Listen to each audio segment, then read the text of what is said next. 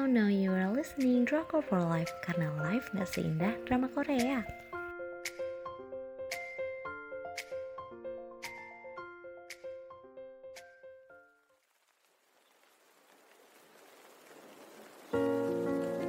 Review drama Korea Blue Birthday, Time Travel dengan Time Paradox Butterfly Effect.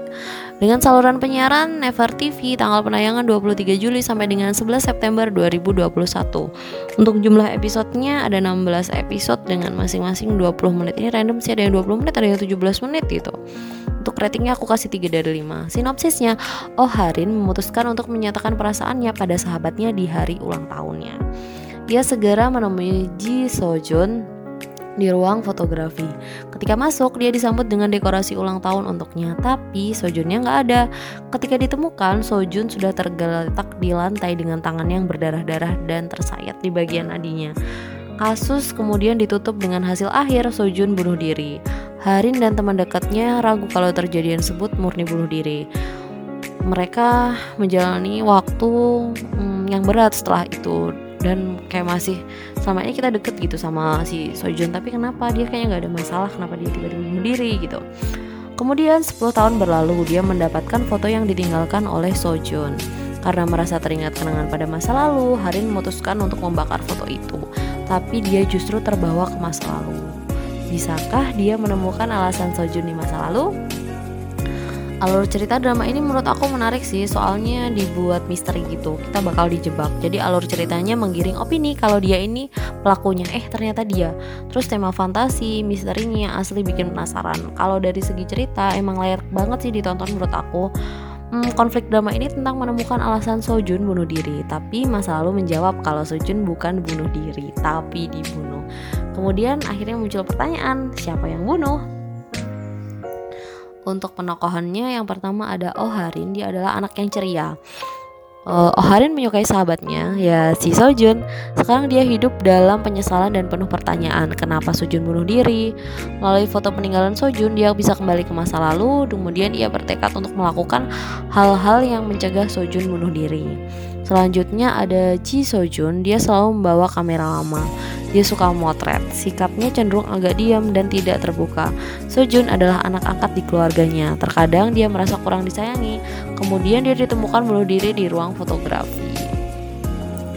Untuk love lainnya, ada satu part yang bikin aku nyes sih. Di awal aku udah ikut patah hati setelah tahu kenyataannya bahwa Harin dan Sojun sama-sama suka, tapi malah Sojun bunuh diri. Jadi kisah mereka nggak lanjut. Nah, ada part ketika Harin melakukan suatu hal yang akhirnya Sojun nggak bunuh diri dan pas balik ke masa depan mereka pacaran. Penonton maunya gitu terus, sayangnya aku geli kalau mereka ada adegan romance di zaman SMA gitu. Menurut aku terlalu dibuat-buat yang waktu di SMA jadi pertama nonton drama ini tuh efeknya tuh kayak kita patah hati gitu sedih duluan gitu. Kayak hmm, mereka belum jadian tapi udah dipisahkan.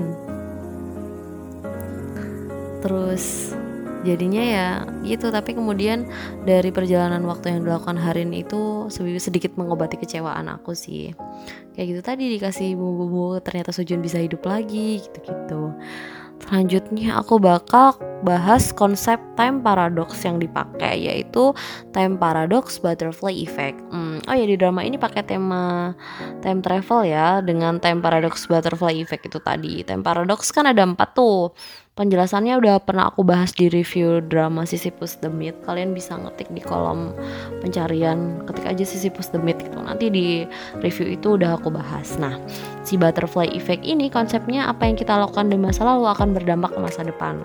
Yang dilakukan Oharin adalah uh, masa lalu di masa lalu terus mengubah keadaan di masa lalu kemudian ada efeknya di masa depan. Selama ini seperti itu tapi Oharin melakukan secara trial and error jadi ada part yang akhirnya dia melakukan apa Sojun bisa hidup lagi di masa depan. Kemudian dia melakukan apa ternyata akhirnya di masa depan Sojun udah meninggal lagi. Itu benar-benar patah hati berulang-ulang. Terus hmm, konsep time travelnya ya. Kalau tadi kan konsep uh, time paradox yang dipakai. Kalau ini konsep time travelnya uh, time travel di drama ini tuh bisa bolak-balik dari masa lalu ke masa depan gitu pada hari itu Medianya adalah foto yang diambil dari kameranya Sojun. Foto itu harus dibakar untuk kembali ke masa lalu. Terus kita di masa depan akan seperti bermimpi dan terbangun ketika di masa lalu harus kembali. Jadi medianya time travel ya foto itu. Hmm, si kakek tempat nyetakin foto ini nih yang misterius dia semacam tahu kalau hasil cetakan foto itu bisa membawanya ke masa lalu. Hmm, selanjutnya aku bakal bahas persahabatan. Melihat persahabatan mereka ini tuh happy happy sedih gitu. Jadi mereka tuh bersahabat berlima. Ada Oharin, Jisojun, Cha Eun terus ada Do Sojin, terus ada Kim Euyong. Nah dari awal cerita Sojin dan Euyong tuh udah pacaran, terus pas di tengah-tengah jalan akhirnya Harin dan Sojun itu menuju jadian.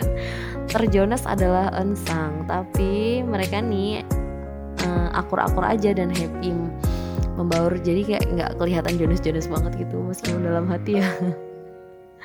Double date dengan satu obat nyamuk. Yang sangat sangat sangat sangat sangat sangat sangat aku sayangkan kenapa aktingnya si Sojun kurang banget? Jadi berapa kali muncul scene-scene yang Harin look so happy atau ekspresif terus si Sojun menanggapi dengan ekspresi yang kagok kayak kurang keluar gitu aktingnya. Aku agak kecewa sih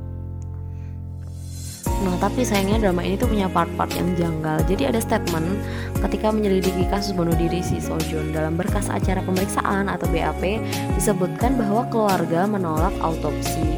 Tapi juga ada pernyataan kalau ditemukan fully nol dalam tubuhnya Sojun. Terus gimana cara nemuinnya gitu agak kontradiktif kan dan membagongkan. Gini kan ya ketika keluarga menolak autopsi udah dong kelar jasad nggak boleh diutak atik udah dimakamkan gitu. Terus kalau menemukan itu suatu gimana sih? Aku kurang ngena. Ada yang bisa kasih penjelasan nggak Terus ada part ketika Hyemin uh, kakaknya Sojun terbaring koma. Ada kan kalau ada orang koma tuh kayak ada alat monitor gitu kan buat mendeteksi detak jantungnya gimana, saturasi oksigennya gimana. Lah terus itu layarnya kosong. Aku nggak ngerti serius nggak bohong. Asal nyala aja gitu tapi nggak ada data.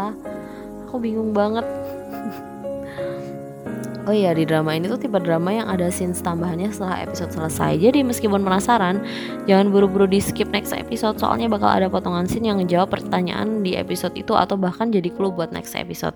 Yang bagus dari drama ini menurut aku alur ceritanya. Aku berhasil digiring opiniku dan nebak-nebak siapa pelakunya. Dan itu buat terkecoh banget. Tapi ketika udah akhir make sense banget lah ya Kalau akhirnya kayak gini. Hmm, Cuma nih ada beberapa hal aja yang keganggu Kayak yaudahlah kita cukup sekali nonton aja drama ini. Kayak tadi yang udah aku bilangin part-part janggal gitu jadi itu tadi review drama Korea Blue Birthday dari Drakor for Life. Terima kasih buat yang udah mendengarkan. Buat kalian yang mau dapat daily update, kalian bisa cek di Instagram kita at drakor for life underscore. Jangan lupa live-nya pakai Y.